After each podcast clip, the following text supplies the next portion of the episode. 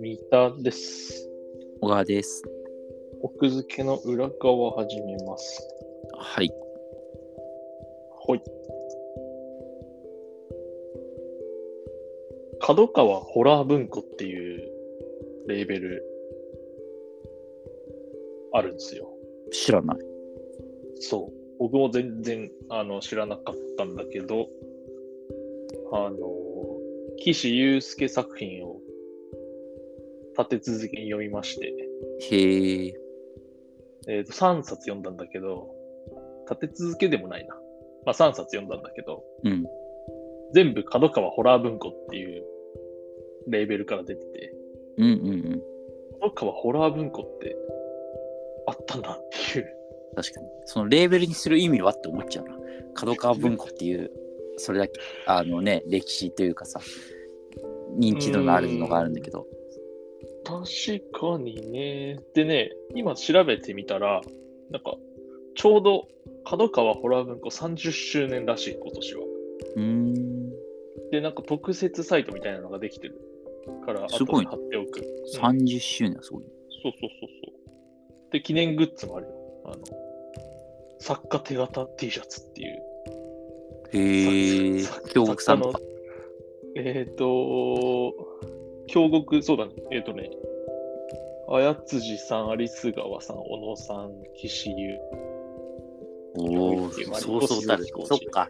宮部みゆ今挙げてきたような本当に大家と呼ばれる人たちが割とこう創刊の時から携わってるというか文庫化してるのがレーベルなのか多分そうなな。のかな。うんなるほどね。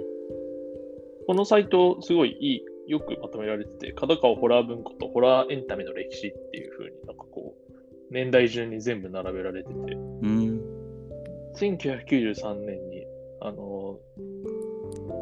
ー、浩二さんだっけリング、うんうん。えーっと、が、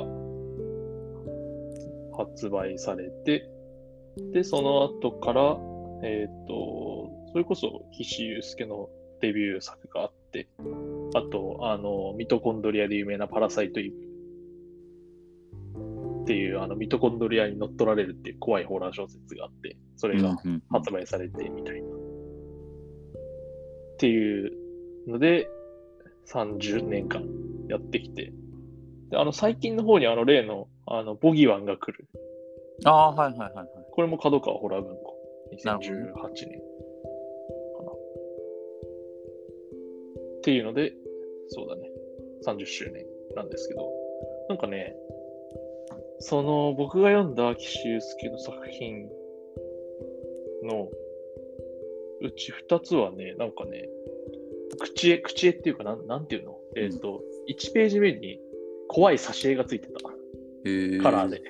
それは口だ入かれらた結ね。構、そうそうそう、結構さ、うんなんか、最近はもう絶対ないじゃん、それ。ないあ。の、絶対ではないけど、いやいや、文庫は絶対ないと言ってもいいぐらいない。うーん、な、な、うん、ほぼない。小説ではまずないよね。ない。なんかその、ノンフィクションの文庫でさ、なんかこう、資料的にたまについてるのはあっうんうんうんうんあうれんでうすん。小説で、その、1ページ口絵で厚い紙でちゃんと入ってるカラー印刷でっていうのはね、だからその1990年代のまだ、ちょっとだけまだ余裕があった時のそう余韻なだのかな。ね。いや、そう思う。本当に。売れてた時代だね。まあね、その印刷代もそうだし、イラストレーターさんに、ね、依頼するお金もそうだし、ね、うんっていうのをね、あの、感じつつ、ホラー小説読んでたんだけど、最近さ、 その、子供を寝かしつけするために夜さ、街を徘徊しなきゃいけないからさ、はいはい。ちょっとホラー小説読めなくなっちゃった、怖いから。角から出てきそうだから、化け物そが。うそうそうそうそう、怖い、怖いからさ、夜、あれ。 相手も怖いと思うけどね、深夜、なんか、何か子供を抱えながら徘徊してる男がいたら結構怖いと思うけど。お互い様なんだけどさ。確かに。まあだから、あの、ぐいぐいとは読めなくなっちゃったんだけど、うんうん。で、あの、でね、岸優介さん作品読んで思ったのは、うん。なんなんか、どれも面白かったから、すごいなって思っうーん。て、ね、なんかあのー、岸優介ファンとかの多分ブログ、まあ、ファンだから、それは褒めるっていうか、いいこと書かれてるに決まってるんだけど、うん。なんかいくつか見てみたら、その、岸優介は、あの、打率が高い作家であるみたいな。うんうんうん。書くもの、大体面白いです、みたいな。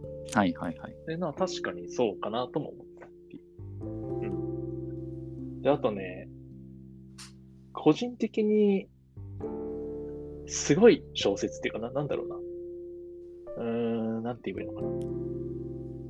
小川くんが思うすごいえー、どんな小説わかんない。単純にでも、一気に読んじゃうとか、そういう感じじゃないああ、すぐいぐい読ませる系の、そううんそうだね。それもある、確かに。なんかね、僕が思う、すごい、すごい小説っていうか、なんか、おーって思う小説は、こう、特殊な設定を用いずに、なんか、た現実を書いてるのに、面白かったり、うんうん。なんか、展開がぐいぐい読ませたりみたいな。うんのがあって、そのホラー小説って結構さ、そのオカルトチックなさ、なんていうのかな、その超常現象的なうん要素で怖がらせるっていう手法も、まあ、あると思うんだよ。うんむしろそういう方がお化け系で主流かなとも思うんだけど、うん。岸優介の怖がらせ方が、なんだろう、なんか、たただただあの現実にいる怖い人で怖がらせてくるっていう。なるほどね。頭のネジが外れてる系の怖さをこうなんか超常現象とか使わず本当に人間の狂気で怖がらせてくるっていううんうん。悪の経典とか聞く限りそんなそ感うじ。そうそう、うんまさにだからそうだねそんな感じのあのだから人間描きつつその人間がただただ怖いと、うん実際あの僕が読んだ「黒い家」っていう小説の犯人はねそのサイコパスっていう設定だったからうんうん。だから悪の経典に通ずるところも若干ありつつ。とかあとはね、なんかあの、科学的な設定で怖くするうんうんうん。みたいな。まあこれ言っちゃうとネタバレになるからあれだけど、なんかその、とにかくね、オカルトにあまり依存してない怖さがあって、うんなんかそれは結構、なんかこう、グッときたね。うんうんうん。シンプルに怖かった。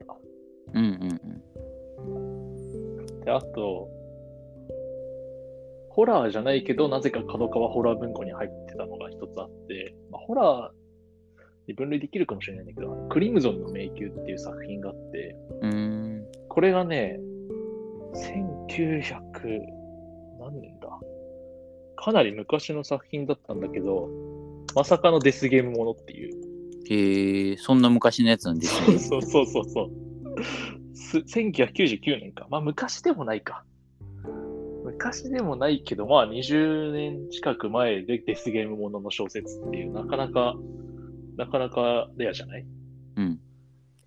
これは朝起きたら、朝起きたらっていうか男が目覚めたら、もう全く知らない場所にいて、うんで、なんか、起きた横にゲームボーイの、なんかゲームボーイっていうかなんかゲーム機のカセットみたいな、そのゲーム機が置いてあって、それをうん起動させると、ここは火星ですみたいな。うーん。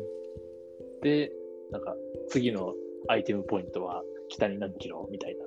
うんうんところから始まって、それに従って進んでいくと、同じように迷い込んだ人たちがいて、うんうんだから、なんか、今読んでも全然面白い、ぐいぐい読めちゃう系だったから、デスゲームものってやっぱその、ぐいぐい読ませる系の方としては最強だなっていう。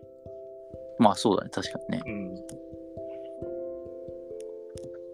ていうので、だからまあこれはホラー、まあ、途中怖い展開もあったけど、ホラーっていうよりかは、なんなんていうのかな。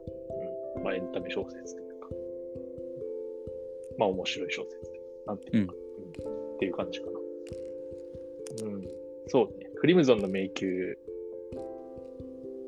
読んでほしい気もするかなんか若干ね、荒いところもあったんだよな、設定が。え、じゃあ新世紀しかよりか読んだことなくて、次読むおすすめは何もうね、ぐいぐい飛ばしたいんだったら、やっぱ悪の経典になっちゃうんだよあ、な。バクの経典か。はい。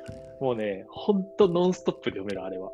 本当にそあ、うじゃあ次それ言ってみようか。ぐいぐいいけちゃううん。し、あの、悪の経典はね、その主人公のサイコパスの先生の、なんかね、ジョーク的なのがちょいちょい挟まってくるんだけど、うんそれが面白いっていう。うーん。どうもあるから、そうね。